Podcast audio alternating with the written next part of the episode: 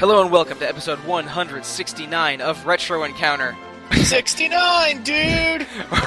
RPG Fans Weekly Podcast. I'm Mike Sollosi, and uh, joining me is the Ted to my Bill, I guess, Robert Steinman. No way! I fell out of the armor, dude. um, all right, uh, Rob, making your triumphant return to this podcast. I guess you're only allowed to be on episodes about Dragon Quest or Diablo. I'm not, not sure sure how that worked out exactly. Well, you haven't had a Yakuza podcast yet, so We when haven't, you start when when you start going down the magic of Kiryu Kazuma, then apparently I need to show up like Majima and talk about it. Never say never, and I will keep that in mind for when I'm planning out the next few months. But joining Rob and I is another Rob, Rob Rogan.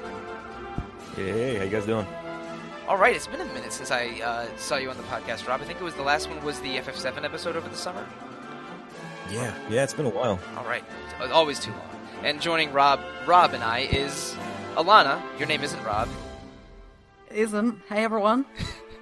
And making his Retro Encounter debut, uh, relatively recent review hire to RPG fan, Zach Wilkerson. Hi there, everyone. Okay, now we are going to belie that retro adjective in this podcast name and talk about a game that came out in the United States mere months ago Dragon Quest XI. Uh, basically, from the moment I finished it in October, I immediately wanted to podcast about it. And uh, so I asked around the RPG fan staff and was able to find four other willing partners to jab about it on a podcast let's go through how each of us experienced Dragon Quest XI, just uh, around when you played it and what your early thoughts on it were. Uh, Rob, I'm going to go with you first, Rob Rogan, that is, because you wrote our, uh, the RPG fan official review for Dragon Quest XI. You gave it a very nice score, and also probably got to play it a little bit earlier than the rest of us since you used a code. Uh, what was your overall feeling about it? Uh, yeah, I got it maybe maybe mid August. Um, I I put a lot of hours into it in a very little, very small time frame. Um, but I basically immediately fell in love with it. Uh, it really didn't take long for, for, for me to latch on to, you know, the world, the characters, uh, just everything about it just blew me away essentially immediately. Um, and yeah, so I, uh, hopefully conveyed that, conveyed my love of the game, uh, through my review. Um, and it would have actually probably gotten a little bit higher if it wasn't for, uh, for that music, you know. But uh, Oh, we will have plenty of time to clown on Dragon Quest XI's audio. Um, but before that, uh, let's move to a different Rob. Rob, Rob Steinman, what what were your early thoughts on Dragon Quest XI? Uh, so I picked it up on Steam. So this this was actually a cool moment where it's the first Dragon Quest game on PC in the West, first mainline Dragon Quest uh, game on PC. A few of the Uh, really old ones were on like MSX computers in the 80s. Yeah. But uh, but the, I mean that doesn't really count for our purposes. Yeah, and, and it played very, very well on Steam. I was getting, you know, really good 60 frames per second. Looks absolutely gorgeous. I was spending most of my time playing it on my Steam Link uh, in my living room. And I think just about every hour I had free, I was trying to fire this game up and just play for a little bit because I was just absolutely enthralled with it. Uh, it's the big Dragon Quest, like Super Dragon Quest 8, I think is how Derek described it at one point. Uh, it's the big giant Dragon Quest VIII that I wanted back in 2005 when I played Dragon Quest VIII. It just took them what almost 13 years to get it into my hands. That that seems appropriate. Zach, um, how did you approach Dragon Quest XI from the start? Uh, well, I mean, uh, it was a game that I knew I was going to love before I bought it, um, and so I uh, very impatiently waited at my GameStop for them to sell it to me, like at exactly nine o'clock the day that it came out. And then I might not have slept the rest of the evening while I was playing it. Um, definitely Aren't- didn't sleep. Aren't actually. you a teacher? Uh, yeah, Is, Uh, is- didn't this No come out during here. the school year? Yep. I managed to knock it all out in about two weeks. Um, so yeah, needless to say, I loved it. This is, I guess, this podcast is forty percent educators this time, so I'm not, no, no judgment, of course. Well, thank you. Uh, Alana, your turn. How, um, uh, around when did you get to Dragon Quest XI, and what were your overall impressions? Uh, much later than everybody else. Well, about a month. So I didn't actually get around to it until October. But again, kind of like Zach, I just pretty much plowed through it. I was really needing Dragon Quest. I've I don't know about everybody else here, but I've only played two other Dragon Quest games, and Dragon Quest Eleven felt like eight exactly like as Rob said, Derek's little quote for Super Dragon Quest VIII, and that was exactly the impression I got. So I was like, no, I need this because I wanted to replay 8 anyway. This nailed it. Like I couldn't put it down for at least three weeks. I want to say. Um, I platinumed it as well, um, under hundred hours, just about. So I was pretty enthralled with it for the whole time, and maybe a bit of a wobble midway through, but uh, yeah, absolutely loved it.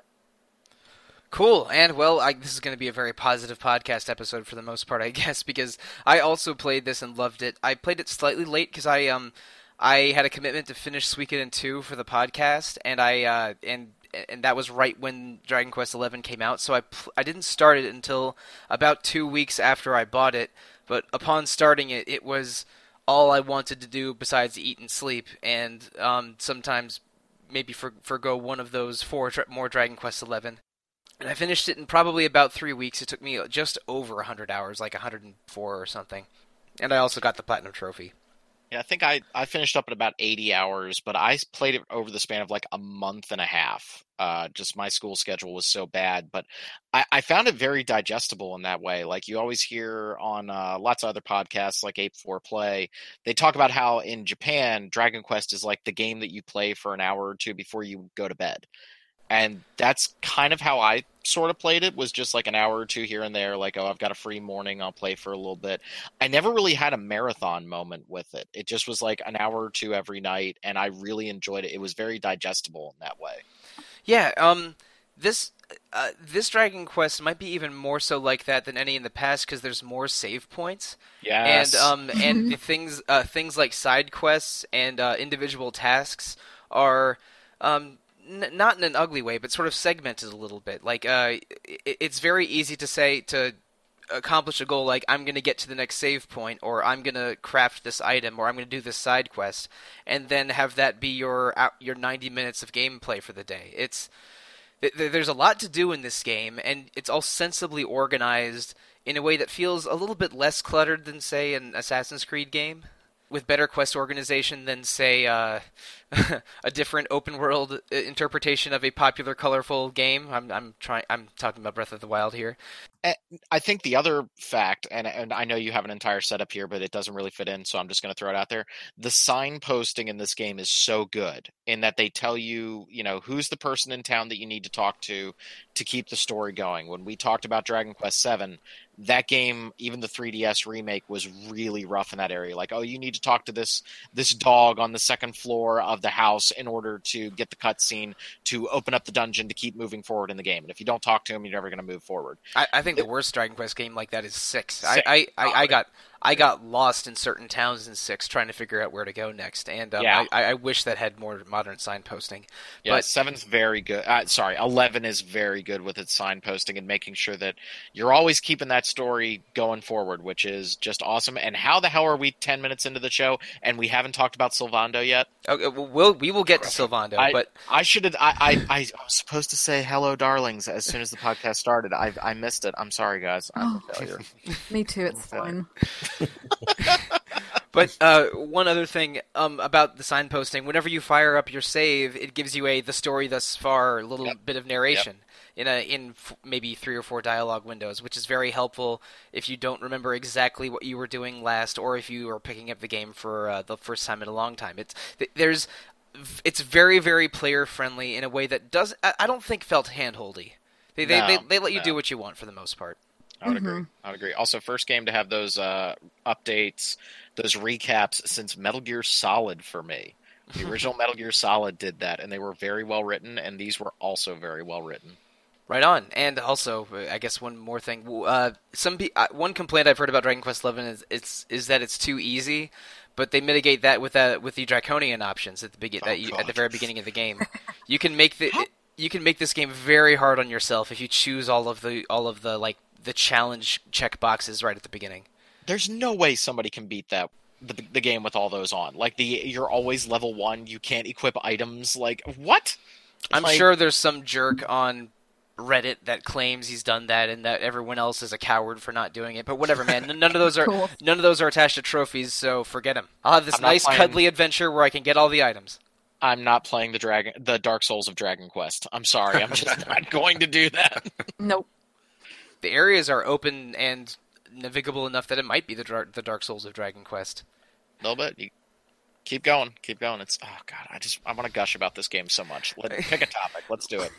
Let's, I think the most important thing of a of a long RPG is characters because you're spe- you're going to be spending a lot of time with the same core group of characters, and if and if they're unlikable or annoying, then it, it makes everything worse.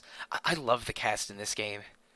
It's- I I yeah. I I think the only one that maybe got on my nerves a little bit was Veronica. That that's the only one I don't like that tropey, you know, shrill, you know. But her dance talk down- animation is so cute. No, it's really good. It's really good, and and there, there's payoff with her story, like a complete gut punch later in the game.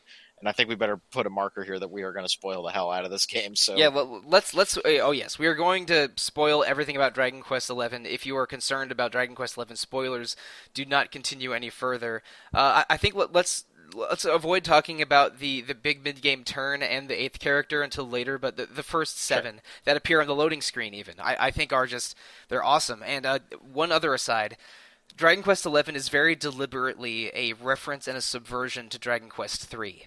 Uh, Dragon Quest III is sort of famously the like like it's sort of like the Ur Dragon Quest. It was the first one that uh, that where they implemented that rule of only releasing the game on weekends.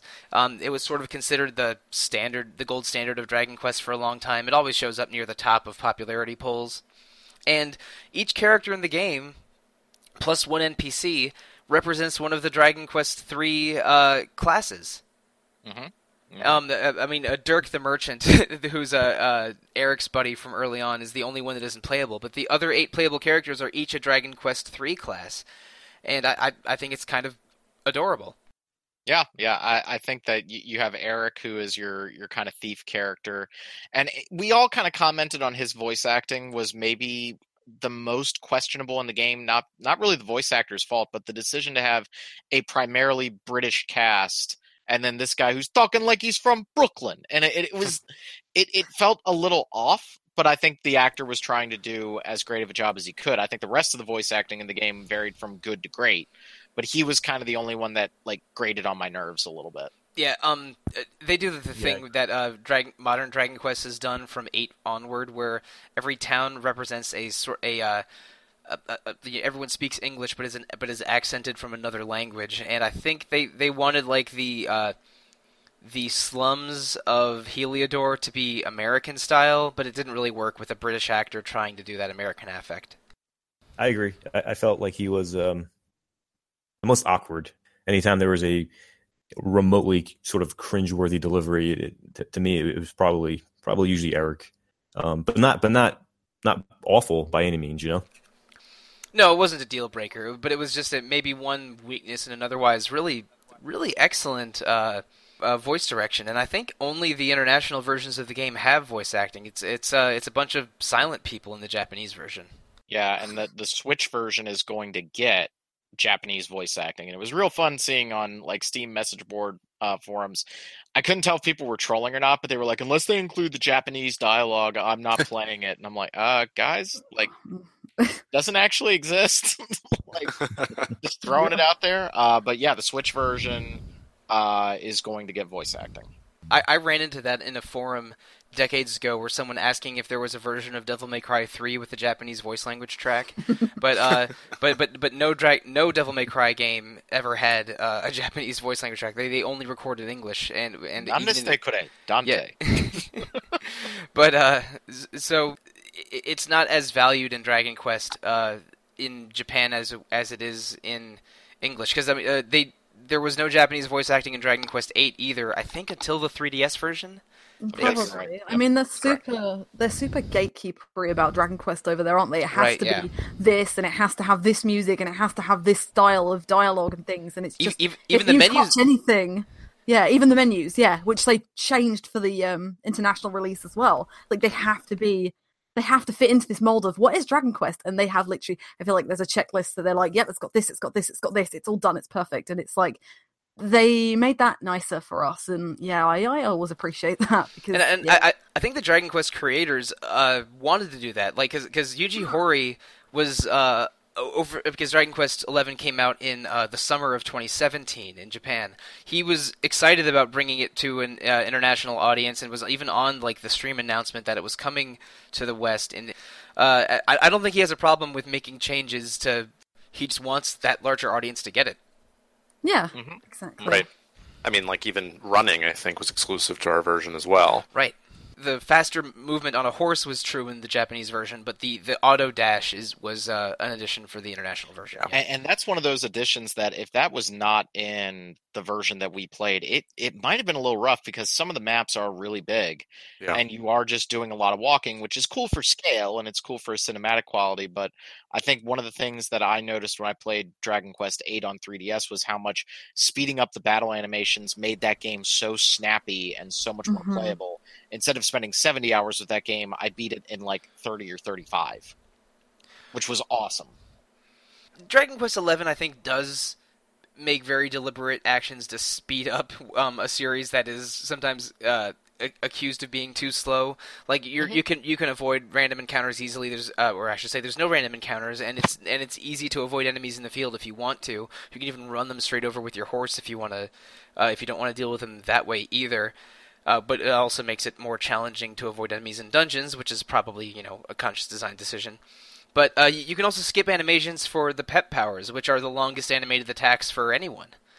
So it's it's a lot of nice small changes in Dragon Quest XI, some of which are in both versions, some of which were some of which were added to the international version. That I, I, I appreciated basically all of them. Like I, when I could see when I would play something and and sort of think about it, like oh yeah, they probably this was a conscious design decision for player for player ease or comfort. I I, I liked it every time. It's I, I want all Dragon Quest games to play like Eleven now. It'll Yeah. be it'll be weird replaying four, five, six, seven, and not and uh, having to deal with random encounters and uh, Right. wonky animations and you know no Sylvando. Nope. Yeah, I can't do that. And the uh the game saves when you turn it off. I know how dumb that sounds, but like not having to go to a church and like say I would like to quit my game, you know, do that whole rigmarole. And that's a carryover from the the handheld games where you could put it into suspend mode nice and easy and then pick it up where you wanted to. Just the saving in the game felt really good. It was always auto saving. There was no risk of losing anything. Uh, I, I think my only real issue with uh, the accessibility features that they put into it when you eventually get the magic key and you can open up the red doors Mhm. uh, or the locked doors later in the game if you look at the map when you're in the area you can see the doors but if you try to like scroll around which is not a very good menu like going in between the different maps and areas if you try to go to different maps and areas those doors will not show up. That was like the only thing that really annoyed me was like i have to visit the area to see if there's any doors. I can't just look at the map from the map screen and see them. And it's a minor issue but that was just a little frustrating. Like. Hey, I'll uh, I'll, I'll deal with that if it means I get campfires to to save and forage at. yeah with a great uh, armor mini game which ended up being a lot of fun and like rage inducing in moments when you just go too far and you get it's the gambling aspect of dragon quest that always comes in like are you tough enough for these fights are you tough enough for this boss are you good enough with your with your crafting to be able to make this ultimate weapon and there's a lot of different avenues whereas old dragon quest games you kind of just had to spend money to get the better equipment and that's how you beat the game I, I don't think I bought like hardly anything over the course of the entire game. I just made everything. I just crafted the whole way. I didn't it. buy anything unless, Yeah. uh, uh, uh, let's say, outside the first ten hours, unless it Mhm. was the only way to get something. Like uh, in in the in the one town that's like fake Venice.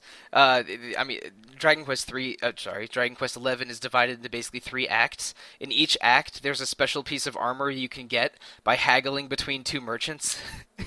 Yeah, that, that's that, one of the. Yeah, and uh, and it, so it's, it's the cat suit at the beginning, and um, Hendrik's armor in the middle, and the uh, a really good piece of armor for Jade at the at the end.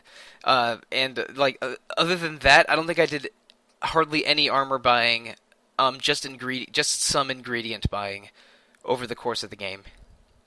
Because sometimes just the easiest way to get a a, ma- a magic beast hide is to go to the one cap- campfire where you can buy magic beast hide.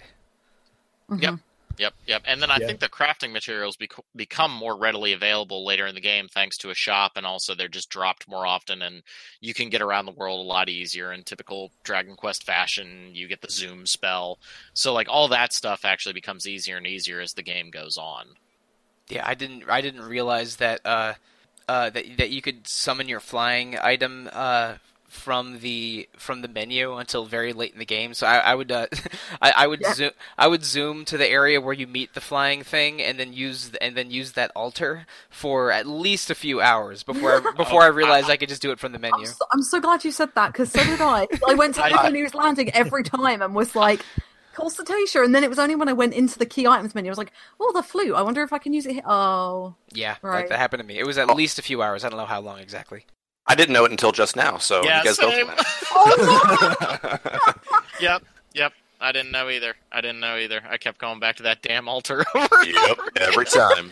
As as long as you're not in a cave, as long as you're in a town or in the overworld, I think you can use the item in any of those places. Are you Oh, okay? well, I- I'll, I'll live. So uh, let's go back to the beginning a little bit. Um, Dragon Quest XI starts a lot like Dragon Quest III. Uh, you're you you wake up and you um explore your hometown a little bit. And uh, in Dragon Quest XI, you, you you're doing a uh, coming of age ceremony with your uh, with your f- boring friend, who I wish wasn't the only marriage option in the game. Uh, okay, that was a little bit pointed. She's Sorry. cute. She's She- cute. She's pretty She's cute. She's fine. loyal. She, ha- she has a dog. Yes, Yeah, who would you who would you have rather married besides Sylvando? Let's be Jade. honest here. Jade, Like, Yeah. Jade, and keep the dog. no, Sylvando. Sylvando. Sorry, sorry. I'm too, I'm too gay for him. Sorry. Well, okay. So, any, regardless, you go through the coming of age ceremony. Your uh, your mother tells you uh, tells you that you're actually special. Uh, she's not your real mother. You were adopted, and uh, you uh, come to understand that you are the Luminary, a special chosen one destined to defeat uh, the demons that have been occasionally plaguing the land. So you go to the big kingdom of Heliodor to talk to the king. Again, just like Dragon Quest III, you go to the big kingdom to talk to the king at the very beginning. But instead of Dragon Quest III, where the king sends sends you on a quest, this king mm, decides, you know, the luminary only appears when the demons appear. So how do we know the luminary isn't with the demons? And you get thrown into a dungeon. Not exactly the same as the beginning of Dragon Quest III. Uh, you for the rest of the game, uh, you you meet the thief Eric and you escape from the dungeon, and you become a hunted hero with the Knights of Heliodor, led by uh, Jasper and Hendrik um, as antagonists throughout the game. And as you're sort of running from the knights and trying to figure out how to uh, more about the demons, you meet a group of six people who who believe in the luminary and want to and want to help him. Starting with Eric and eventually going through, uh, let's see, Veronica, Serena, Sylvando, Rab, and Jade. Each of whom is kind of like one of the classes in Dragon Quest III.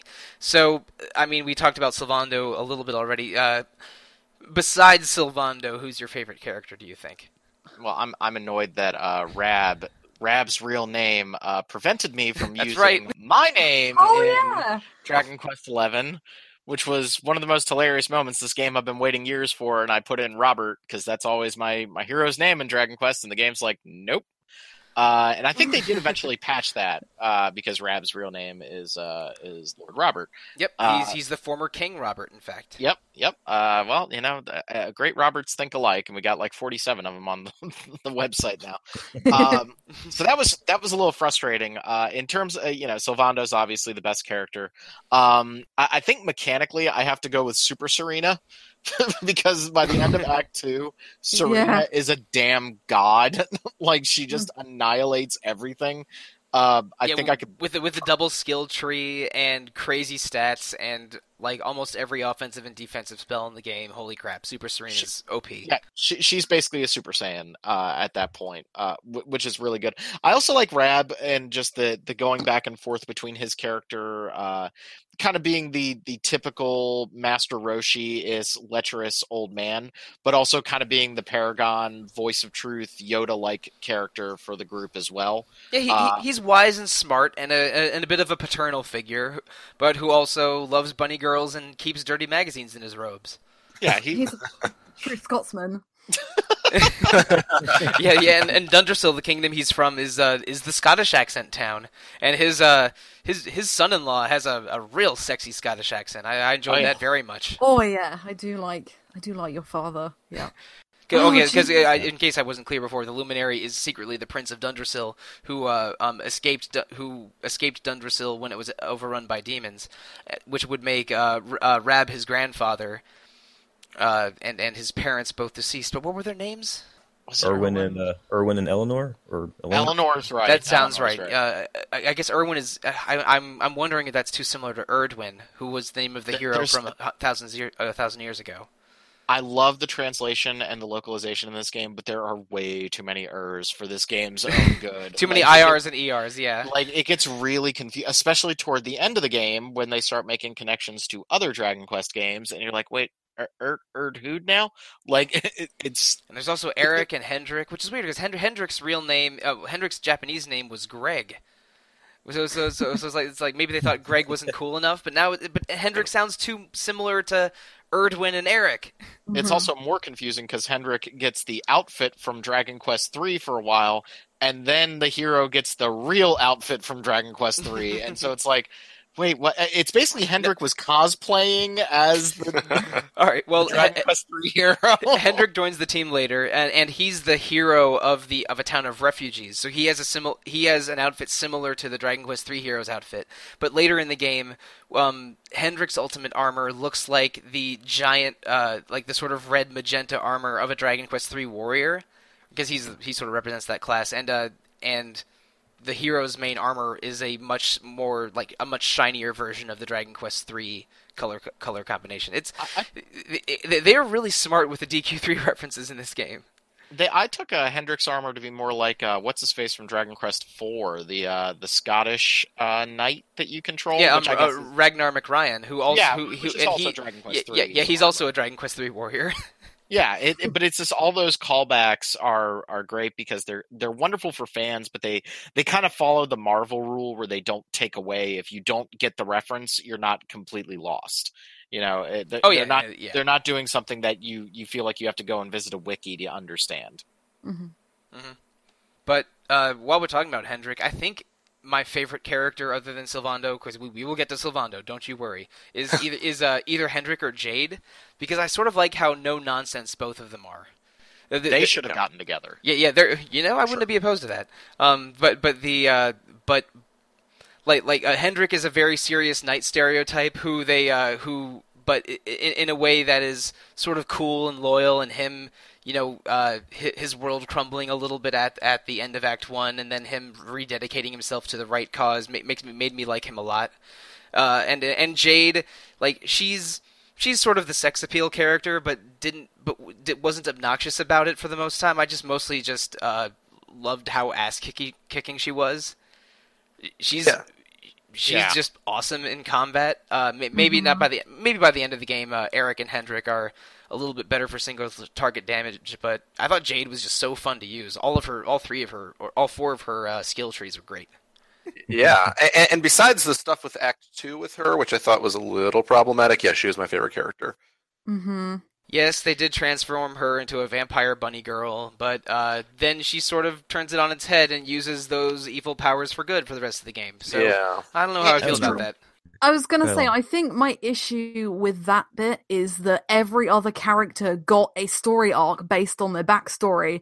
She had a little bit in the Luminaries chapter with um where her um the Luminaries' parents were killed and the castle was destroyed, and she had to run away with um uh the luminary's father, but mother. Um, but yeah, her chapter is like her being a sexy evil bunny, and I was just like, oh come on, like really, like I mean, I absolutely adore and would die for Jade every day, but like, yeah, I was just really disappointed with that. But she's super fun to use in battle, and like she killed so many metal slimes for me, and I love her. So I use her a lot in battle. I, I, she, she- I thought she was super effective in battle as as a character um, during combat. But I don't know. I found out of all out of, out of the cast, I found Jade to be the most bland. Honestly, I mean, like like Alana was saying, she didn't have the uh, the best you know um, personal arc. But I I just kind of found I found her kind of bland um, when taken as a whole. Um, but I, I actually really liked outside of Sylvando. I actually really liked Rab as well, and he had he had probably the mo- the most uh, poignant, kind of emotional moments throughout the game, right? Mhm. Um, Hmm. Yeah, most him, of us- him uh, reminiscing about his daughter and his fallen kingdom. Yeah. Were, they, they were heavy. Yeah. They were very, very heavy. Yeah, and and and uh, probably the most emotional um, outside of a few, you know, larger scenes um, throughout the whole game. I think. I, I think Jade, a lot of Jade's characterization comes in the conversations at the campfire and the uh, the party talk, which yeah. I, I keep forgetting to do in Dragon Quest games, and I know how stupid I am. Like, especially in Dragon Quest Six, you get almost no characterization for anybody unless you do party talk. Mhm. Uh, but I would agree, Jade Jade is kind of the no, no nonsense characters in in cutscenes. A lot of her personality and her playfulness starts to come out in those party talk options. The weird thing for me to to kind of echo Alana's point from a second ago, she never plays up the sexiness, and then to turn her into sexy vampire bunny was weird. yeah. Like Jessica exudes some sex in Dragon Mhm. Quest Eight. Like she she knows it. I, I basically married Jessica. I've made my peace with that. Uh, I, I, I married a weird combination of Jessica and Pinkie Pie, and I'm just I'm going along with that, and I'm riding this train all the way just to see where the adventure takes me. But like Jade doesn't have any like overt sexuality, and yet she has an entire skill tree devoted to it. So it was it was a little weird in that sense, like, and, and it was also weird to have like Serena have the dancer outfit, but she like I don't think Serena understands what sex is. I, I, I think Like- the only the only reason the dancer outfit goes to Serena and not Jade is because Serena joined so much earlier, and they wanted the dancer outfit to have like 30 defense instead of 100. right, but it, it, it's it's that weird stuff in Dragon Quest of like you know uh, you're you're talking about a series that is derived from Akira Toriyama, and you know in what is it the first two episodes of Dragon Ball we have you know Bulma flashing herself to Master Roshi. Like th- that's sort I'm I'm not giving it a pass for that, but it's a weird holdover, especially when this game nails emotionally resonant moments, like actually bringing a tear to my eye, for it to then have you know sexy vampire uh, Jade, who I think is going to be Jackie's cosplay idea for Magfest. So heads up, everybody. Yeah, yeah. I, I thought weirder than sexy vampire Jade is just the unusual abundance of dancer girls and bunny girls in every single town in the game. Yeah, they're they're kind of flocking everywhere, aren't Yeah, they? it's, it, it's a little weird. It's like, oh yeah, um, Toriyama really likes bunny girls, and they're just letting him go completely hog wild this time. Well, you know what they say when the world's being destroyed, there's bunny girls, so, you know. Well, and I think it's also, you know, it goes to the the greater point that we've talked about on random back in the day. I think it's fine for a video game to have sexiness. I just I want it to be paid forth in equal measure. Like, you know, we got a lot of Geralt's ass in The Witcher Three. And that, Are you that- saying Sylvando is not sexy?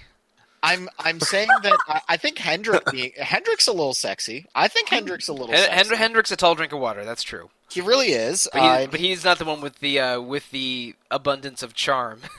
No, he does not show up wearing a full grown peacock outfit and has the main hero waving his heart. It's time to talk about Sylvando. The thing Yeah. about the, the thing that makes Sylvando so amazing to me is that they don't play him for a cheap laugh. Mhm. He is just fabulous. He's just happy. And you don't have his dad hating him because he's gay or hating him because he's flamboyant. His dad wants him to be a knight. And then when he comes back and he says, I want to bring the world smiles, his dad's like, you know what, son? You go bring the world some damn smiles. Let's do this. like they don't they don't do the persona 4 like, oh my god, he might be gay. He's looking at me. Like Right. they don't no, they, do they that all immediately Sylvando. accept him. Yes. There's no compromises either. Like he is a knight who make, like you said, he's a knight who makes people smile. But also, like even when he's doing his knightly duties, he's always like, "Come on, darling, let's do this." And it's like, yeah, he just does no nonsense. He just takes everything. Sylvando is Sylvando, and he's not treated any other way, and he's not singled out for anything, which is he, he has real ability and prowess. He's a good fighter. He's all, Yeah. he's a contributor to the team, and he's uh, and, super and useful. yeah, yeah, yeah, he's he's good in combat both mechanically and sort of in the story. Like he's a he's what he's a, a master knife thrower and swordsman by all accounts in the context of the story. And uh, and, and and Alana made an excellent point with the not with the no nonsense part. Like when you meet him in part two, like he's leading a a parade of dancing men determined to bring the world smiles, but you also meet a uh, a man who's lost his way and is trying to find his uh, his son. So um, Sylvando's reaction is, "Okay, darling, we have a lot to talk about, but let's go back and help this man first, okay?" So it's like it's he's yeah, he, he's um devoted to good and devoted to you know chivalry, but is not compromising himself one bit, and everyone else in the game is accepting of him. Like Yeah. like like even in the party in Heliodor later, like people are meeting Sylvando for the first time, and they're like, "What a delightful man this is! Is he a friend of yours, Luminary?" yeah, Sylvando is just he. I mean, he's campy and silly, but also likable yeah, likable and strong and badass, and uh, I don't think it's malicious or uh, or opportunistic at all. I Sylvando's just awesome. Yeah, they they don't have like him walking in on the hero while he's changing, being like, "Ooh, darling." Like they don't have any of those those awkward, you know, making fun of the sexuality of the character. He, I think he, I think he might have a minor crush on Eric because he's very distressed when Eric lost, loses his memory at one point. He goes, "Come on, we need to save our cute Eric." I see. I wanted Sylvando and Hendrik to get together because Hendrik, I think, sometimes is just annoyed with Sylvando because he's like, you you come from this, and he's not annoyed at him because of the the campiness. He's annoyed at him because he knows the backstory of Sylvando. He knows that he's this legendary Wait. knight's son. Yeah, um, Sylvando's real name is uh, Norberto, and um, and when when and he trained with Hendrik when they were both younger. And when Hendrik realizes Sylvando is Norberto, the look of shock and surprise on his face is amazing. Oh my god! Like Yep. ex- extreme anime overreaction. That was just very funny coming off the stone-faced Hendrik. I, I think we need we need a spin-off game with Sylvando, Yangus, and Torneco. And you know what they did? You know Make it who a they- rhythm game. You know who they did? Yes! Instead, well, I mean, Dragon Quest does have a, a history of having spin-off games with younger versions of the characters. Because like Yeah. uh, like a Dragon Quest Monsters series had uh, Terry from Dragon Quest Six and uh, Kiefer from Dragon Quest Seven as younger versions of themselves. But they've already announced that they, the, um, it's going to be about uh, Eric and his sister as yeah, kids. yeah, which I'm I'm excited Wh- about. which is but- which is a good Huh. choice, but um, still, I, I would I would have been more excited about young Hendrik and young Sylvando on an adventure. So, Sylvando, even when he wasn't the most powerful character, because your your party really goes through a lot of different stages of power. We talked about how Serena turns into Super Serena at one point. Uh, no, even though Sylvando might not have been the best person for my party, I always kept him in because he just felt like the heart of the party. He's- Absolutely. I mean, I was going to say even when Hustle Dance becomes like less useful as you go. I mean, yeah, it's I can't take Sylvando out of the party. Nope. He he's such a good support character. You can spec him for offense or defense or boosting, and he has some healing. Eventually, when his uh when he gets some good offensive charm attacks, those are really really strong. Uh, because there there's like outside of Veronica, maybe there's there aren't a lot of really good all hitting attacks outside of Veronica and Rab, I should say. But Sylvando has a couple really good ones. He's he's a good like fourth glue guy kind of character. Yeah, I love that you. Uh, it was actually useful to keep his costume from the beginning of part two because it made his charm stats so high. So you got to have him in that costume the whole time, which was amazing. and he saved my ass quite a bit. I didn't even realize that you could swap out party members. Uh, the, the game and it in the third act gets very difficult depending on where you go and uh, how you choose to explore. And I didn't realize that you could swap out characters. And there were a couple moments where Sylvando had to come in and save the day because my magic users were getting like demolished in one hit. And he showed up and he was like, "Oh, darlings, I got this worked out." like oomph to the hero, and okay, here we go. Like. there there really isn't a weak link in the entire party. Everyone has a niche or something they're really excellent at. And even when Rab's sort of starts to fall behind Serena and Veronica as a magic user, he has quests in the latter part of the game that will boost his uh, magic stats by like 50 and 100 each. So Yep, it's a, yep. it's like uh, I don't think uh, uh, if you're playing on the normal difficulty with no drag- draconian stuff on, you can use almost whoever you want to use. I used Hendrik. Uh, he he became one of my party mainstays. If I played the game again, I would bring in Jade because I, I do think that you kind of choose between either Jade or Hendrik just because they're very heavy melee focused characters, and I know you can spec them in a little bit different ways. It, when I play the game again at some point, either on Switch or just down the line, because I'm an idiot and I'm going to do that, uh, I'm going to play more with Jade because I didn't I didn't really focus on her too much. I, I really liked my party.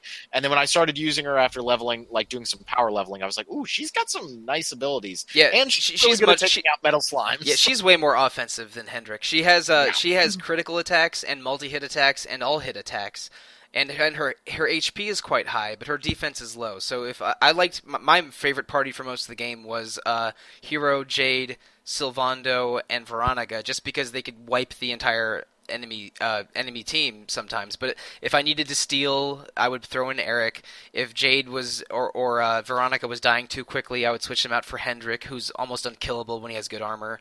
And uh, if I needed more healing, I would switch out uh, probably probably Sylvando or Jade for Veronica. Like like like having those options available is great, and none of no one feels like a weak link, which is you know, awesome because uh, my favorite character in Persona 4 is Kanji, and sometimes Kanji is like the worst character in the game. So it, it felt like a bummer that I couldn't use my favorite character as much as I wanted.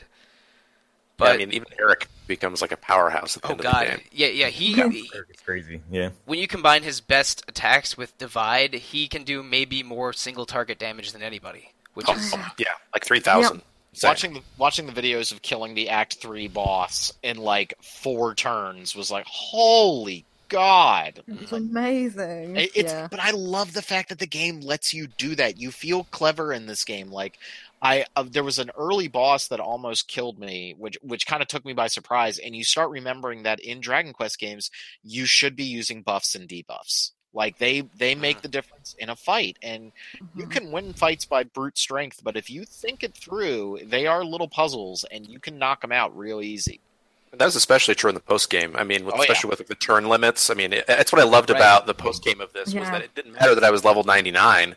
I had to make sure that I thought really carefully about how I was using my buffs, debuffs, skills, all that stuff to get through it in the number of turns, even at 99. Yeah, the Yep. uh, um the uh, Drustan's Labyrinth and the Wheel of Harma tasks have uh, are basically specialized battles with uh, with turn limits in order in order to gain the uh, the best rewards. And I, I did complete all of those, and the rewards are quite good. I mean, you get recipes for the for some of the best weapons in Drustan's Labyrinth, and you get the uh, I think the best broadsword and some of the best equipment from the the uh, from the Wheel of Harma.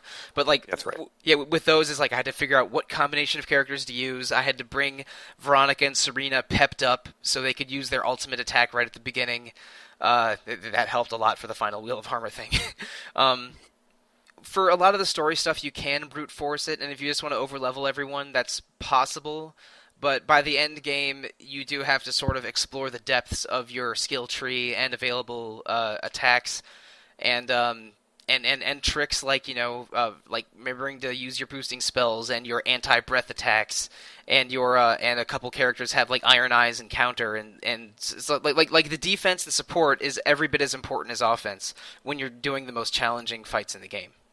Yep. Yeah, it's definitely there's definitely a huge. It's one of those games where there's a huge sense of accomplishment when you go into a, a hard boss fight with a game plan, and you manage to actually set up all your buffs and your debuffs and time everything and not get thrown out of whack by um, you know boss debuffs, um, and actually execute your plan and just put out just insane damage. It's just there's a, a sense of accomplishment that y- you managed to you know figure all this out and then deploy it and employ it, um, and you feel like you feel like a badass basically, right? So uh, it, it, the game's it's flexible enough to, to allow you uh, to do that, especially in, in Act in Act Three, um, with all those bosses and all those um, afflictions just kind of driving you crazy. Uh, it, it it really helps a lot. status effects are powerful in this game too, in a way that's really fun, especially when if you're using Sylvando and Eric's uh, Yeah. uh, like um like victimize attacks for for uh, sextuple damage.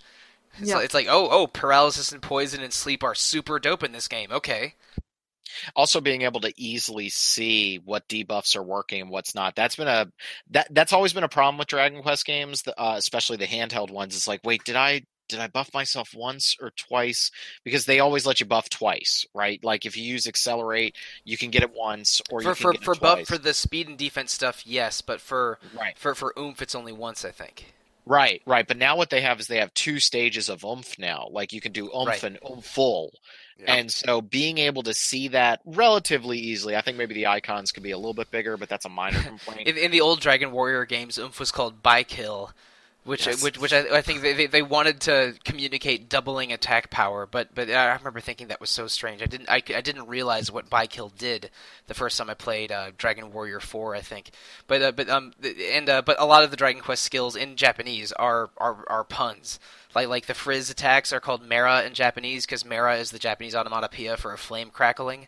But so they they, they mostly they, they, the localizers in this game do a lot of work with the huge number of pun, puns and accents and language eff, uh, like affects that they deal with. They they were putting in some hours into this localization, and it's very appreciated. Yeah, it also feels balanced for magic attacks, whereas Oh, yeah, a lot yeah. of other Dragon Quest games, you, you kind of save your magic because they Mhm. just cost so much MP. Now you get a lot of MP recharging skills, and so your magic users are able to actually unleash unleash magic. How how awesome is that? And if you're, there's a long dungeon, you can platoon your team a little bit and like uh, and like switch out three people at once to so that their MP can get a rest until they get a level up. Like you're like you know you're a hockey coach or something. Swi- switching switching your front line in and out. Get the third line out there. All right, come on, give it to Crosby. Everything will be fine. It, it's almost it's almost like there was a massive uh, thing that happened at the end of Act One, and the whole thing just kind of went topsy right. Holy right? crap. Um. Yeah. Yeah, There is how's a that for a segue? Um, I, I remember I was uh, I was joking with some uh, jerk on Twitter that Dragon Quest XI has a Final Fantasy VI moment, then a Final Yep. Fantasy IX moment, then a Final Fantasy IV moment, because uh, the world goes through an apocalypse that changes the entire world state, and then a character dramatically shears off her hair in a moment of uh, of uh, you know of, Yeah. of, of like of like hardening her personality, and then you summon a giant magic whale to fly you all around the world. So uh, That's accurate. And and what's weird is that the, the reveal for the the end of Act One, everything goes to hell. Mordegon kind of wins, and uh, the world is plunged into darkness, which is a real downer. Uh, the reveal for that is actually in the box cover for the uh, American version of the game. I yeah, mean, because there- you, you, you the see the tree tree. is split. Yeah. hmm and uh, when this game decided to do World of Darkness uh, or World of Ruin from Final Fantasy VI, I was even more down because it just it felt so appropriate. Like the whole beginning, th- this game it basically spans the history of JRPGs where you start out as the hero and you are you're fighting one on one against enemies like just like Dragon Quest 1 you are just a single hero then Fight, you start to get- item, run, magic. yeah. Then you get the party, and then you go through a very Act One is a very traditional, um, linear JRPG. A little bit of here and there that you can explore, but very Yep, linear. You're meeting your ca- you're you're meeting your companions. You're building a team. You're uh, accomplishing a, a a specific quest with specific goals, and then you reach the the goal that you're trying to get to from the beginning, and then there's a turn. And then Act Two and Act Three, especially, turn into much more non-linear JRPGs that kind of let you get yourself into trouble. Like you can kind of do things in you know a limited order like you might have three different objectives that you can complete and you can complete those three in any order that you want um, and i really like that. The sense of discovery in this game and the fact that i really knew the map layout i complained before about how i did wish that the the map was a little bit more like dragon quest 8 and it was one giant open world but by sectioning areas off not unlike uh, final fantasy 12 actually I came to know those areas and love them and really appreciate them Mhm. when I got to revisit Right. them again. Yeah. Yeah, um, those sandbox segmented sandboxes are. Uh, at, at least they're big and beautiful and cool. Like, uh, like when you're riding your horse on these big plains and these mountain trails, it it, it, it felt cool. Like I, I felt like I was going through a big world. It wasn't vast and contiguous like uh, like Dragon Quest VIII or uh, I think that's maybe the greatest strength of Breath of the Wild and and uh, sub- and something I loved about Shadow of the Colossus. It doesn't feel quite as beautifully vast as those, but but scratches a very nice itch and feels like I know each region. Like I'm I'm learning about these towns and their surrounding environs in, a way that that's very cool. Like it, it, felt like a big world, but maybe didn't have a perfect vastness the way Breath of the Wild does. Rob's obvious favorite game of 2017. Felt But- very Xenoblade. yeah, or Xenoblade. God, like Xenoblade does the segmented thing, like Dragon Quest Eleven. But I, I think the I think the play areas in that are bigger and cooler. Yeah. Like that, that that's that's that's an amazing thing about uh, Xenoblade One and X. But I've, I haven't played much of two, so I can't speak to that. Um, but like I, I mentioned that uh, that there, you can save and forge and uh, even buy some items at campfires in this game. Uh, I even had favorite campfires by the end, by the end of the game. It's like, Yeah. oh yeah, I want to I want to go to the yeah I want to go to the one in the Sniflheim over by the frozen lake because you can buy a couple useful items there and it's a really pretty snow area. Yeah, that's where I spent a lot of my time. Not in It's so weird particular that- for a quest, but yeah. Yeah, Yeah. So weird. I always found myself going to that one as well. It's kind of odd. I, I also like the one in the in the coastal area near the beginning of the game because you can buy a couple useful like uh like fruit and nut items. I think. Oh I- yeah, yeah. I, I did have my. Uh, th- this is kind of a returning problem, so I apologize to listeners because you've heard me complain about this a million times. I do think the the map navigation is a little problematic in Dragon Quest XI, like remembering which zoom spell is going to send you where, especially when you're trying to hunt down some quests. I think that stuff could have been a little bit better. It's a little menu driven. I hated like I have mm-hmm. to like scroll over on the map to the left to then go to the next map region like that that kind of it doesn't come up often but that kind of stuff you know it, The- it drove me nuts and i love this game i complained about it in xenoblade chronicles 2 and i am going to complain about it now it was a little aggravating but it didn't come up that much Well, one related thing to that that bothered me a lot. This is uh, this game did something that I also hated about Ys Seven, which is a game I, lo- I love dearly. One of my favorite PSP games is that they give you a lot of good free tra- uh, fast travel options in the first quarter or first third of the game in this case, and then a- after a certain plot point, they take it all away, and you have to re-find all of the waypoints that's true and all yeah. and all the ca- campfires. So I had to I had to go I do some backtracking early in Act Two to go back to some campfires just so I could fast travel to them again. Um, yeah, I wish is- you could have just when you opened up a new area, Right. would have been better. But nope, Yep. you have you have to either enter the town or enter the campfire screen in order to add those back to your zoom menu, which is annoying. Maybe a little bit less annoying in this game than in Ys Seven, because in Ys Seven there's they put up a bunch of barriers and it's and traveling is uh, more annoying in that game, even though it's a smaller game space.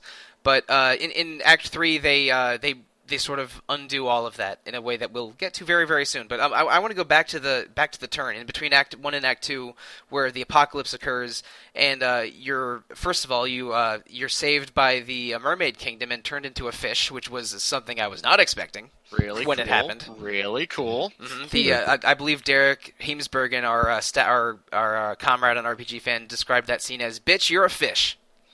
Yes that, that was accurate Mm-hmm. that was accurate So uh, after you unfish and uh, and go back and go back to the uh, the the land of the Earthbound ones, basically your hometown has become a town of refu- refugees, and you team up with Hendrik to uh, clear out some monsters from Heliodor Castle. And uh, and the king, who had been pose- possessed by the demon king Mort- Mordegon, apologizes to you.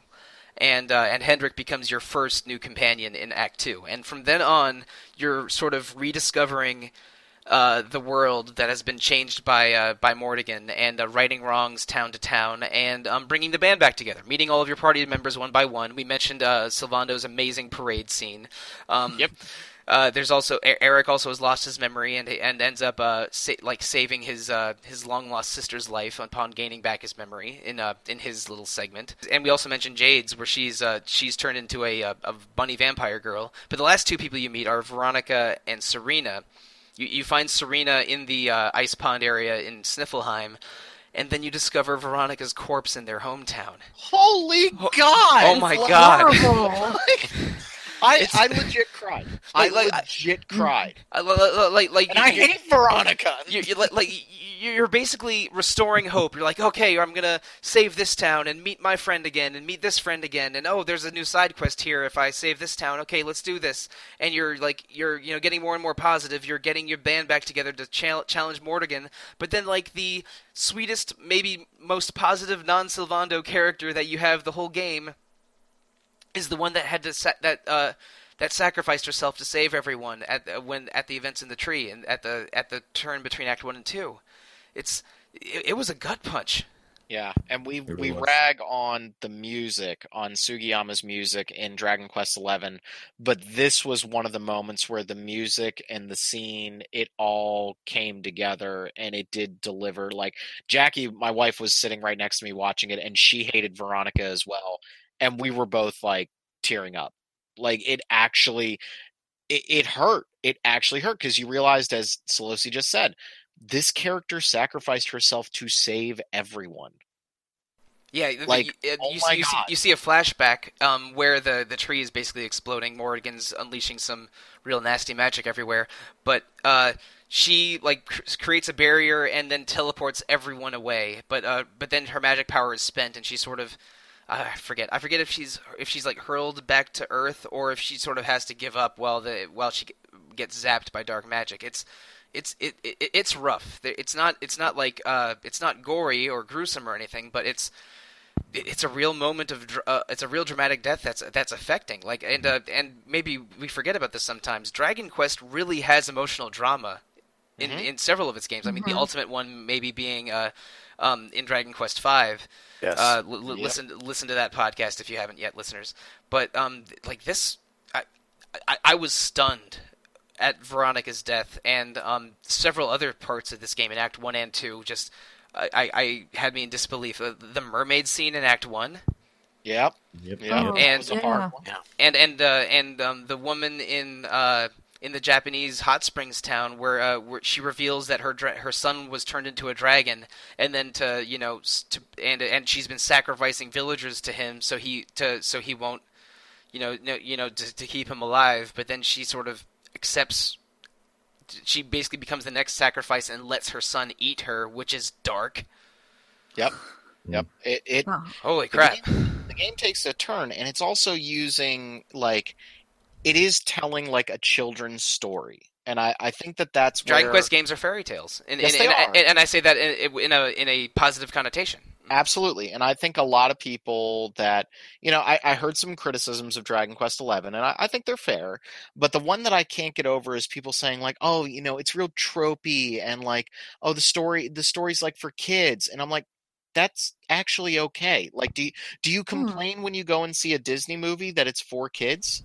Like, no, you don't. Like, one of the things is that this. I cried at story. the Firefly in Love with the Star in The Princess and the Frog. that is, the most, that, is the most, that is the most beautiful thing I've ever freaking heard in my life. I, I thought you were going to say the end of Coco, which is oh no, I, I, I wept I wept at four I wept at the uh, the lullaby scene in Coco, and then the entire last twenty minutes of Coco. I, yep. I I, I, oh god, I, I am, I'm, I'm not ashamed. I cry at movies sometimes, including movies for children. But sometimes yeah. these, these simple, wholesome stories go real emotional places that would affect an adult differently than a child. Like, Absolutely. like, like, like Coco mm-hmm. singing, uh, uh, uh, um, Miguel singing to Coco at the end of Coco probably affects parents more than children. Absolutely. And and, Absolutely. Uh, and, and and seeing the scenes of like um of, of like Rab uh, mourning his daughter would uh w- would affect an adult more than an adolescent. I think like like Dragon Quest goes emotional places, even though it's this it's in I don't want to say in the guise of, but it, it's a basically a a uh, a wholesome fairy tale with um with, with traditional fantasy ideas around it, but it, it goes. it, there are real emotional moments in many Dragon Quest games, and, and Eleven doesn't let up on them at all. I, I, am jumping ahead a little bit, uh, a little bit, but um, uh, Sage Serenica mourning um, mourning Erdwin. Yep. Right. Yep, that was hard to watch too. Yeah, yeah. it's really hard to watch. Um, so now we, I have to ask the question, and I, I've been debating this ever since I finished the game, and I, I, I oscillate back and forth on it. Does the Act Three turn negate all of that emotion in Act Two? And the reason I'm asking that is we're we're kind of in the middle of this with the the Marvel Cinematic Universe, and I made the point without going into spoilers that all the stuff that happened in Infinity War didn't really affect me because eh, I know you're just going to undo all this. But at the time in Dragon Quest XI, you don't know that they are just going to chrono trigger the hell out of this game. well, like you don't realize that okay, now um, that, that's a fair question. Um, in general, I, my answer is no, but uh, let's give some additional context first. Um, yeah. At the end of Act Two, you def- you defeat Mordegon. The world is saved, but the world is still broken by all of the uh, destruction Mordegon rained on the world. And had but, the game ended here, it's still a fantastic game. Yes, but um, th- you get credits, you get everything. And also, one uh, one low key sad moment is when you meet the uh, the uh, the, the, Watchers, or, or the ruins of the Watchers in Act Two. There's only one child left of this former yes! civilization, and which is which is a, which is a, a surprisingly sad little moment. But then you uh, at at at after the end of Act Two, you realize, oh, um, some of the these Watcher structures fell down to fell down to Earth, and you examine some of the ruins of them, and you realize there's a way to turn back time, and uh, back time. Sorry. no, no, no, no, appropriate. Um, but you realize there might be a way to undo what Mordegon did. So uh, you you go to some ruins, you uh, you go through some dungeon machinations, and you realize that only the the luminary can do this. But you can ha- uh, the luminary can turn to a, a place back in time, and uh, and basically uh, uh, read, undo or redo history. And uh, this begs the question: Does this mean that the timeline of the original Act One and Two cease to exist, or uh, or d- does it destroy the lost time? Because we should remember the uh, the uh, the Japanese subtitle of Dragon Quest XI is "In Search of Lost Time," which might be a Marcel Proust reference, but also but but but but is but is but is highly uh, highly appropriate, and and you it, it's it, it makes you like recontextualize everything that uh, you know about the game so far. I don't think you destroy the past because when a similar thing happens at the end of Act Three, uh, the Luminary is still existing in his timeline. Yeah. So So I I- I, Mhm. I think we do full on Dragon Ball Z Created- Terminator. Yeah. I, I think I think we're doing Dragon Ball Z times timelines where uh, my my go to is Dragon Ball Z, Terminator, and Back to the Future. Back, And Back this- to the Future and Chrono Trigger are the only good time travel stories. Uh, well, I I, I, mm, I I really like original. I really like original Terminator, but Uh, that's th- just me. that's fair. So, Um, so I, yeah. I think that at the end of Dragon Quest Eleven, you get a little taste of Dragon Quest One, where like they full on the Dragon Quest One hero pulls the very sort of light that the Luminary is using. You get an implication of the birth of Erdrick from Dragon Quest Three, and then you still have the remaining timeline that the Luminary left at the end of uh, Act Two. I think they're doing a full on Dragon Ball Z, Legend of Zelda. There are multiple timelines. Mhm. And that's and that's even backed up by the fact that at the very end of Dragon Quest III, there are two books that tell the history of the Luminary. And uh, Which- well, and uh, well, Mhm. jumping ahead again, the very Yeah. very end of Dragon Quest Eleven has the opening scene of Dragon Quest Three. So whi- which which Yes. uh, um. I'll, I'll, I'll run it back a little bit. Um, when the Luminary decide uh, learns ab- about the ability to turn back time, which we uh, are, are, I guess, deciding here, which creates a new timeline rather than destroying the existing past. He goes back to the moment where Mordegon uh, corrupted the Sword of Light. But instead of of letting that happen, he is aware of Jasper's attack that uh, that allows Mordegon to walk in and thwarts it. So they they're able to obtain the Sword of Light and fight and uh, and defeat Jasper, who was a uh, a rather challenging boss fight in um in Act 2 Mhm. And then when Mordegon tries to attack in Heliodor, uh, they they thwart that as well. And and uh, and Mordegon sort of realizes what's going on. It's like, wait a second, you're not the same luminary you were before, are you? And but you defeat Mordegon, and then realize that the uh, the uh, uh, Mordegon's, I think, the Lord of Shadows, and uh, then you learn about the Dark One, who was the uh, monster that Mordegon and uh, and the and uh, Serenica and Drustan and Erdwin fought a thousand years ago, and he becomes sort of the the final boss of Act Three. And he was sealed in a big uh, celestial structure called Erdwin's Comet before in Act One and Two. Which I, I, I okay, I must have missed that. I don't remember them mentioning Erdwin's lantern at all until it was a giant scare ball in the sky. No, you can see it in the far distance in the sky in Act One, and if you and if you talk to some scholars in uh okay, in, in, in the in the in the Desert Kingdom, then they'll Yeah. mention it to you, but it's it's hidden. It's uh it, it's not very present until Act Two. Okay, I I felt like I had really missed something, and granted, I was kind of I was destroying this game, so I'm not surprised I didn't talk to somebody and I didn't notice it. But then all of a sudden they're like, "Oh yeah, that's Erdwin's lantern." I'm like, "That's a giant scare ball! It's gonna kill us all! Why didn't you guys mention this?" like, It was just a normal satellite, like a like like Venus or something, in the at, at the uh, until you know it got alarmingly large in the sky. I was just very confused by it. Uh, yeah, so then you at this point Veronica's back because she didn't die. And so I, on the one hand, I understand people's complaints that what they did was they just brought Aerith back. Like spoilers, sorry. like we we brought Aerith back. it's been 21 years. I think it's fine. I, I hope so. Uh, but at the same time, you didn't know that that was going to happen. There wasn't this, you know, there wasn't another Spider-Man movie coming out. You know what I mean? Like so it the fact that she was back, it actually I felt the joy that the heroes felt. Like, oh my god, we pulled it off. Like but also but and that was also neat. also I think they do add weight to that decision because when the uh, Yeah. the luminary is about to turn back time, the whole team is like, "Wait a second, think this through. We don't know what exactly this is going to do." Right, right. And, and all. Yeah. Right, and and all of the experiences that you had, like so in Act Three, you kind of do abbreviated Act Two again, where you can go to every village and solve every village's Act Two problem, down to what you mentioned before the the Dragon Mother. Mhm. You can you can Yep. save Erik's sister again. Like you're kind of fixing everything again, but it always plays out a little different. Because because you have the advanced knowledge, and because Mordegon didn't uh, didn't wreck the world with his in, uh, with uh, Right. with the destruction of the tree, and also all of the all of the Watcher floating islands that uh, had fallen to the ground in Act Two are up there and are able to be explored.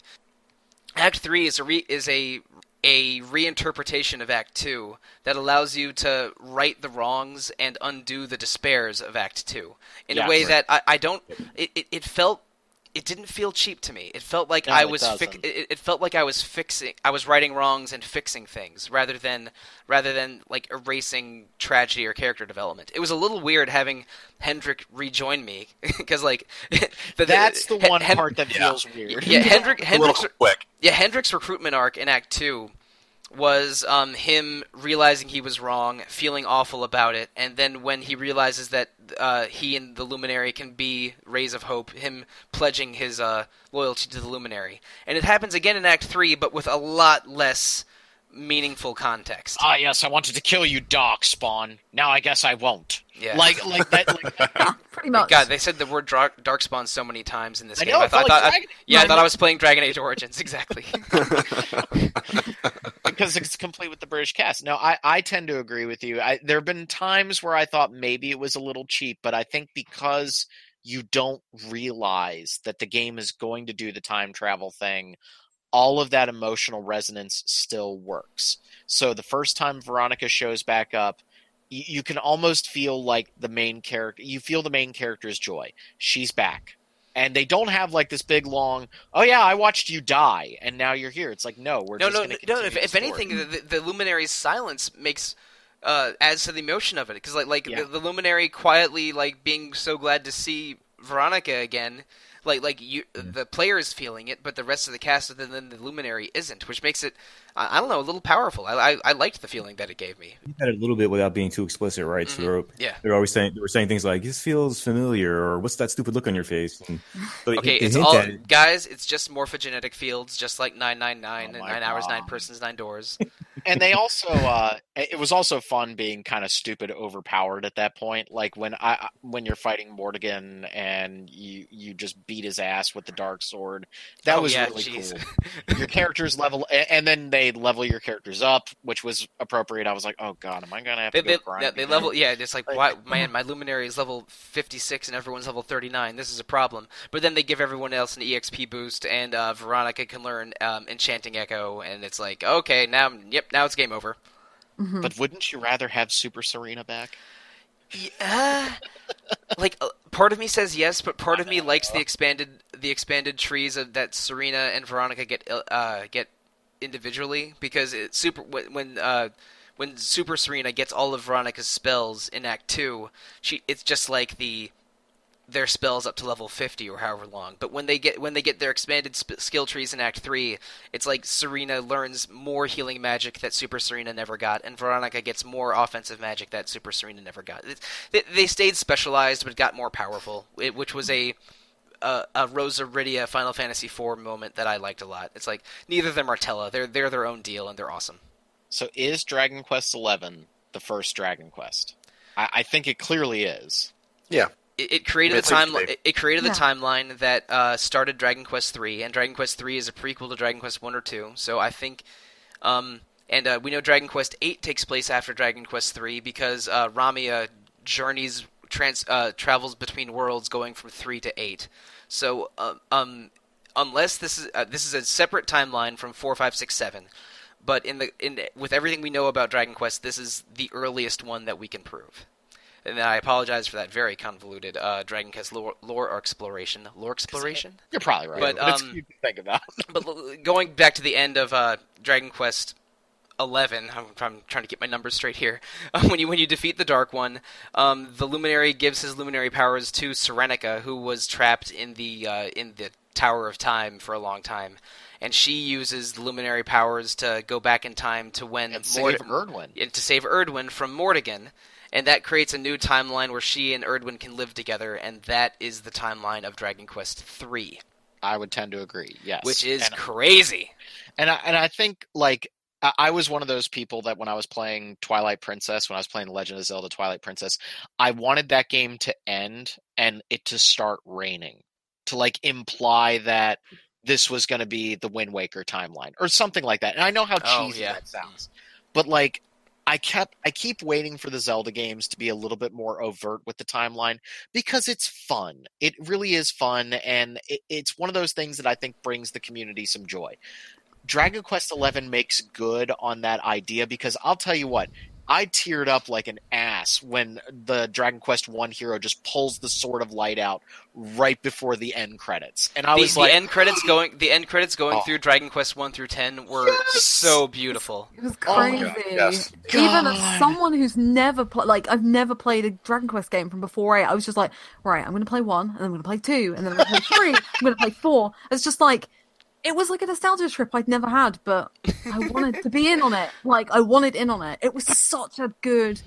Oh, it's such And a al- good also in the uh, in in the Japanese version of Dragon Quest eleven, when you get the trophy for beating the game, you get a free download of Dragon Quest one. Yeah, I can't believe we didn't get that. Yeah, we did, we did, we did not get that, which is too bad. But imagine seeing that and then saying Dragon Quest One has been added to your download list, right? uh, Like after Yeah. the credits were rolling. That that that would have been a moment.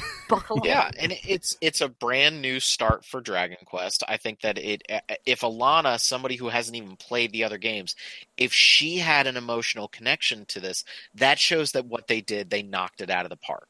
Like they they stepped up to the plate. They said we're going to have some fun with the Dragon Quest timelines. We're going to give you guys like just that that little tidbit that this is all connected and it works and it works without pandering and i think that that's the part that i really really like. It it created emotional resonance. It made you want to play all the games again. It just ah the the ending I, I haven't played the game since i finished it because it felt like such a great ending. I just had a Mhm. giant smile on my face. Yeah, I would have been really disappointed had Dragon Quest Eleven ended at the end of Act Two because I really didn't like how it ended. Yeah, I thought it's that it was a downer Yeah, exactly. Because it's just like, oh, Veronica's not here. Maybe but we can the bring but the uh, the end or is it kind of moment afterwards? yeah, It, it Act three felt so joyful compared to the uh, like like the sort of um, the return from darkness of Act two. Act yeah. Three doesn't feel like the post game. It feels essential, and that's Mm-hmm. what makes it so special. It doesn't like it celebrates everything about Dragon Quest, especially the ending, but it doesn't shove it down your throat in a way that's like this series is so great. It's like yeah, it is great, and you feel it, but it's not like it's shouting it at you. You like you get the sense of history of Dragon Quest. And It's uh, season three. hours. it's the third season of an anime you have the first season of act one second Yeah. season then the, the, third se- season. the second season's the Dark Middle chapter, and right the but uh, it doesn't and, it doesn't go all attack on titan and completely lose itself and you're And like it- what am i watching anymore like and it and it doesn't uh, go Mass Effect three and um and give you and give you some satisfying conclusions and some unsatisfying conclusions. Oh god. No, it, it is a three act game where everything felt so connected and so powerful. I think I would have been okay with the end of Act Two. I actually haven't played a lot of the post game in uh, Dragon Quest. Uh, Sollosi's still yelling at me to marry Jessica in Dragon Quest Eight for real this time. Um, It, I, I loved the Jessica ending in the three in the 3DS version of Dragon Quest VIII. But then the princess is just left, and that, But the princess is weirdly accepting of it. like like she gives she almost gives you permission, which is which was you know strange, but I was okay full with it. notebook moment right there. Like uh, James Marsden's just like, no, go with Ryan Gosling. Like like like that. Actually, yes. I'm sorry, he's the nicest guy in the history of the universe. You come to me and say, "Oh, I'm going to marry my high school sweetheart instead of you."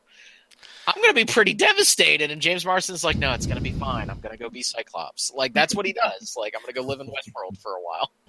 Um, but okay, that's a different Dragon Quest game. Uh, the if, if Dragon Quest Eleven is a uh, is referential and nostalgic without um without feeling exploitative for Dragon Quest Three specifically, I, I kind of would love if Dragon Quest Twelve was like that for the Zenithia games. Yeah, that'd like, be cool. Yeah, That'd like because really because cool. um, Dragon Quest four, five, and six are unrelated and take place seem to take place in different worlds, but all three of them have a floating castle populated by dragons and angels called Zenithia. And if and dra- armor. Y- yeah, yes, and and some and some very nice armor and weapons attached to Zenithia.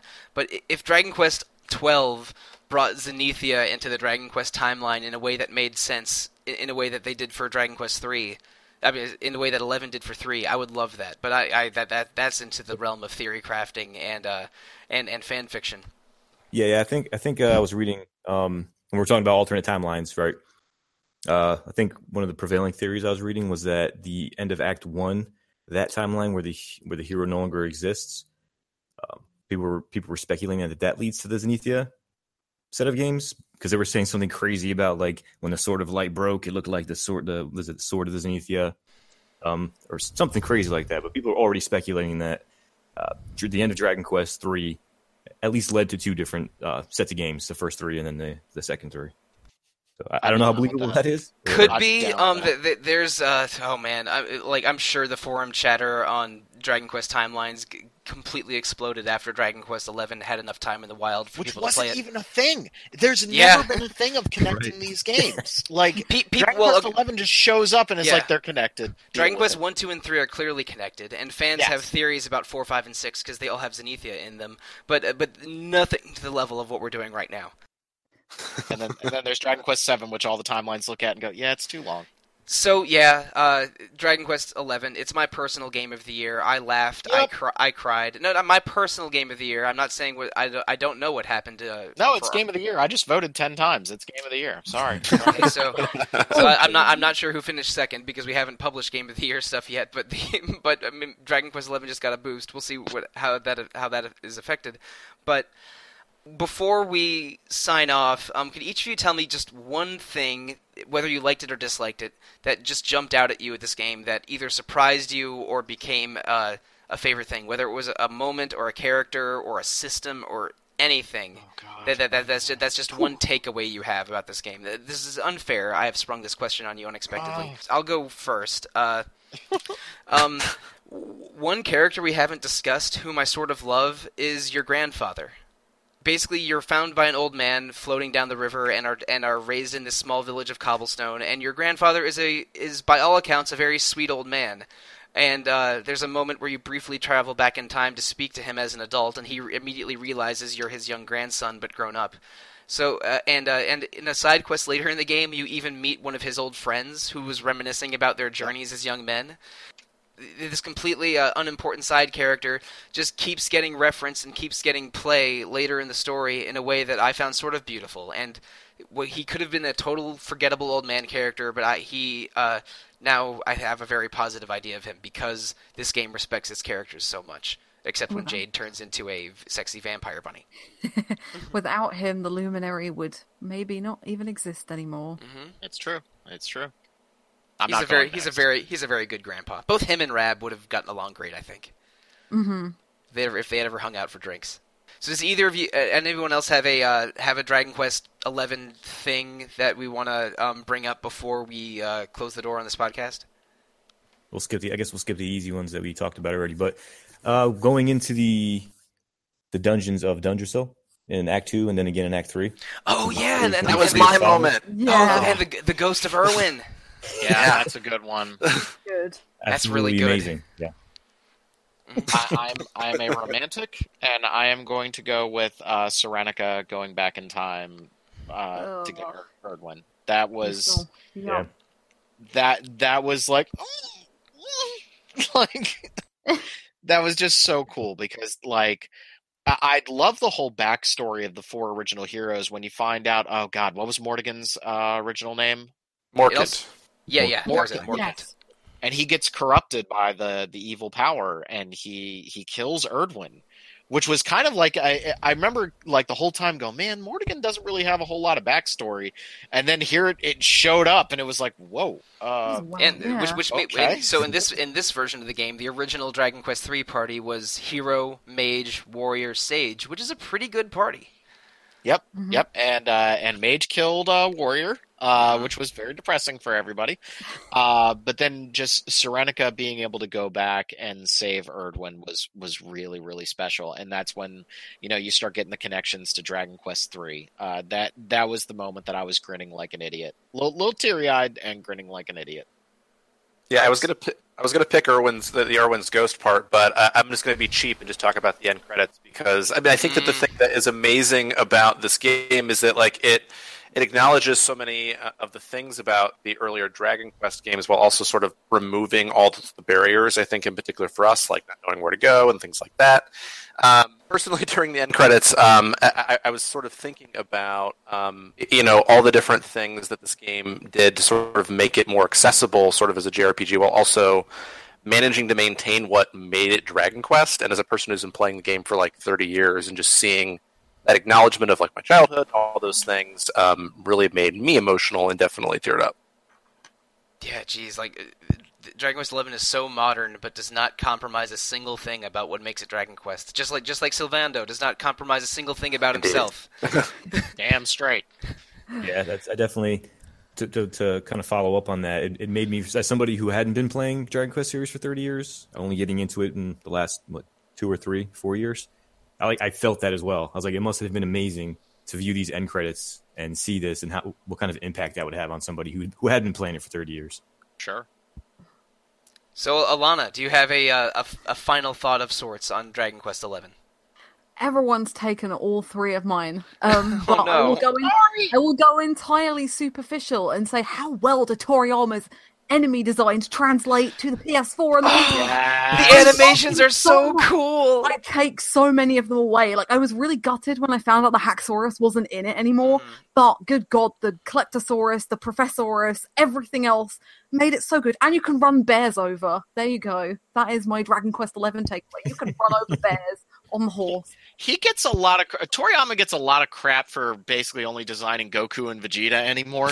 but like his Yeah, monster design is so damn charming. This game is full, like full to the brim with charm in those enemies, and his female character designs are so good as well. Like Yep. I haven't, you know, he like you said, he does get a lot of crap for his Well- kind of spiky haired anime hero. No, but no, but yeah, like when you think about it, like um, Serena, Veronica, and Jade are three different, very, very different personalities and silhouettes and body types, and they all, Yeah. they, they're all very likable. People will will make fun of Toriyama for his men looking too angular and his uh, and his uh, women either being being um too weirdly proportioned or too or the eyes too or the heads too round or something but there's a, a lot of color and expressiveness in his character designs and monster designs maybe especially for monsters Yep, yep. And uh, the Dragon Quest art book just came out. Uh, and Sollosi, I know you got your copy, Yep, and I got might- my copy. yep the uh char- i believe it's called uh uh, like 30th anniversary character art or something. It's um, Yep, it, yep. it's uh, a bunch of key art from every Dragon Quest game, uh, including the remakes. So like it'll, it'll go through character art and monster art and cover art for every game and every release of every game, I- and it's it's it's great. I, I it is, Oh my gosh, it I is- need that. It's real It's fun really to page good. through. You get come- it. They, they show it. you like the subtle differences between like Ragnar's design from the original Mhm. Dragon Quest IV to the remake was really cool. It's sort of Like funny. he- his his Japanese name is his Japanese name is Ryan, and uh, he was renamed Ragnar in the uh, in the NES Dragon Warrior 4. But then uh, when they brought him back in Dragon Quest 8 and the 4 remake, they officially called him in English Ragnar McRyan. So they so they sort of combined both names, and they did the they did that. they did the, exactly the same thing for Torneko, who was uh, Taloon, and then they made him Torneko Taloon in Dragon Quest 8. So they, they they're the localizers for the whole series have done a very good, very respectful referential job. That is uh, that I, I again, I mean, I was blown away that all the mermaids talk in rhyming couplets and all the people in in uh in uh, uh what's what's it um uh, uh the what was this hot spring uh, town? Uh, Hodo? Hotto. Yeah, and everyone in Hotto uh, speaks in haiku, but, but the little kids in Hotto haven't figured out haiku yet, so I they, love- they so they sometimes drop in and out of haiku. I love that. Yeah, It's cute. like the pun game in this in Dragon Quest Eleven Incredible. is fantastic. It's sham so good. hat witches. Shamhat, Yes. which is what was it? Stock Ravens. I love Stock Ravens. Phenomenon. Dora in Grey. Yeah, oh my I'm god, Dora Dora in Grey is one of the best. Dora and Gray was really good. yeah. Excellent. one of the Excellent. hardest And- boss fights. Yeah, it was a really challenging boss. I act that was the first time I died in the game because Dora in Grey uh, uh, enthralled two of my characters, Yep. and my party killed itself. So that that, that Aw. was that was unpleasant at the time, but Aw. but but I, I, I, I bounced back. I didn't I didn't lose a, a huge amount of time. There was a save point right before her, but uh, but yeah, Of, uh, God, the pun game is so of- strong. Yeah, speaking of the uh, Toriyama pointy hair hero, um, how about all the uh, little self-deprecating humor kind of sprinkled throughout when they com when it, like NPCs comment about the hero's hair all the time? Like, you have the weird haircut. It's like, it's like, why is your hair silky instead of pointy? Erd, Erdwin's hair is pointy as hell. He looks he looks like a, I mean, he looks like you know a, a- a fourth version of Gohan for Dragon Ball Fighter Z. That is definitely a 1990s, yeah, design. Oh, Okay. man. Bring on bring on Dragon Quest twelve in what, twenty years? oh boy, um, uh, I think I think uh, eleven was six years after ten. Yeah, and and you know, I he's already uh uh Hori-san's already said like, "Oh, you know, I'm thinking about making this one very gameplay focused," which says to me character classes. Like I'm sure that that idea is in his head right now. I'm sure Uh, I'm sure he's he has ideas and there's a there's a uh, there's planning documents around, but it's going to be a long time before twelve. Oh yeah, it'll Uh, be a while. Now, and, and the last thing I'll leave everybody with is just a thought. If they said the next Final Fantasy is just be a turn-based game with a big world, just like Dragon Quest Eleven, who let Peter on the podcast? no, wouldn't we all be happy? Yes. I wouldn't mind. I Yes. wouldn't mind. I'm just I'm just throwing it out there. Like I, I get the Final Fantasy's got to be like the innovative series. I know that argument's been made over and over again, but part of me is like I think they're overthinking it. I Um, really think they're overthinking it. Final Fantasy always wants to push envelopes, but I think that the fan response to Dragon Quest XI and Octopath Traveler was so strong that um, Final Fantasy doing a nostalgia exercise that isn't World of Final Fantasy it would I think it would be I think it would be well received. But I uh, but I'm not gonna. I have no idea what FF16 is going to look like. I mean, I think I think the, the defining Final Fantasy experience of the 2000s has been Final Fantasy 14, but uh, Yep. which is which which Agreed. which uh, which you know goes into nostalgic uh, territory far more than any other game, but uh, of the of that of the past couple decades. Dragon Quest XI um, made me feel how I, I think Square wanted me to feel about Final Fantasy 15. If that makes sense. Um, just, it just 15 just didn't hit the mark. Uh, it it didn't get to me like Dragon Quest XI did. Um, so, seemingly almost effortlessly, you know. So yeah, I would I would absolutely love if the next Final Fantasy kind of went back to the uh, uh, the old the old drawing board there. Stop trying to reinvent things, make them extreme or whatever. Um, but that's that's personal opinion, I guess. I'm just being an ass asking that question. It's all right. Okay. Eh, well, if we're talking about Final Fantasy 16, then it's definitely the end of the podcast. so let's All go. Let's go into housekeeping. Uh, next week, or, uh, we have our first Kingdom Hearts episode. We are going to do two Kingdom Hearts episodes in January. I know that uh, Peter is very excited about to talk about that. I'm perhaps less excited. But and and also in January we are going to do an episode not about RPGs that we have not recorded yet, but I'm very excited to do so. And I think we're going to try and wedge in a Virtue's Last Reward episode because after completing 999 last month, uh, the panelists for that episode, including me, were very eager to move into the sequel. So. Uh, look forward to that at the end of January. And next month, Alana, uh, you and I are going to be talking some tales. Oh yeah, I'm so excited. Yeah. I'm so ready to talk Vesperia.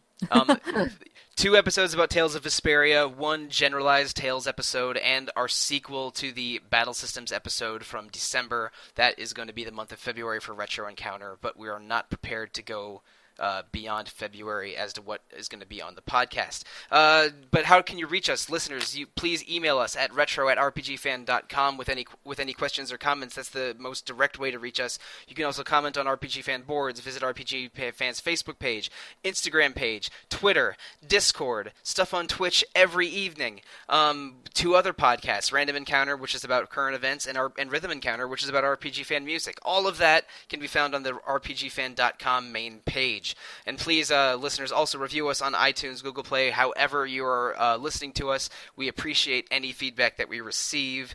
Um, and again, thanks for listening to us uh, talk about Dragon Quest 11 for a full 90 plus minutes. And thank you, panelists, for joining me on this. I was really, really eager to talk Dragon Quest 11 with someone, anyone who who would who would listen. and um, uh, a podcast with four other Dragon Quest enthusiasts was the perfect way to do so. And then thanks, Rob, for coming out of retirement to um, to uh, uh, talk Dragon Quest with me again. So. Panelists, let's tell the listeners the best way to reach us via social media or what have you, starting with Rob Rogan. Uh, you can meet, uh, reach me by email at robr at rpgfan.com or on the RPG fan forums at well, with the username Beardy McBeardface. Next, Alana. Uh, you can find me on Twitter at, at Alana Hagues, or you can find me on Discord at Diving Falcons. All right, thank you, Alana. Now, uh, Zach, how can listeners reach you? On Discord at Zach W, and also the forums at Zach W. So, so uh, Rob, how can listeners reach you? Uh, they uh, can't. I'm invisible. Got it. Okay. Rob has no noticeable social media presence to the general public. Sorry, listeners. He, he will ju- he will remain Pale Robbie on the boards. It is true. The boards that no one uses. Yes. And uh, as for me, listeners, uh, you can find me on Twitter as at the Real Monsoon or at Evoker for Dogs, depending on how weird I'm being at the moment. I am on the forums as Monsoon and on Discord as Monsoon Mike. Uh, oh boy, that was a lot of Dragon Quest talk. I'm I'm always down to talk Dragon Quest though. So yeah, uh, listeners, if you want to talk Dragon Quest, just yell at me, please. But that's enough. more Dragon Quest. I, am always interested in more Dragon Quest. We're getting Dragon Quest Builders before too long, or Builders Two before too long, I should say. I hope that's really good. I I like the formula of Builders One. It just needed it, it needs a little bit of working, and it could be awesome. Uh, listeners, thank you. Good night and good luck.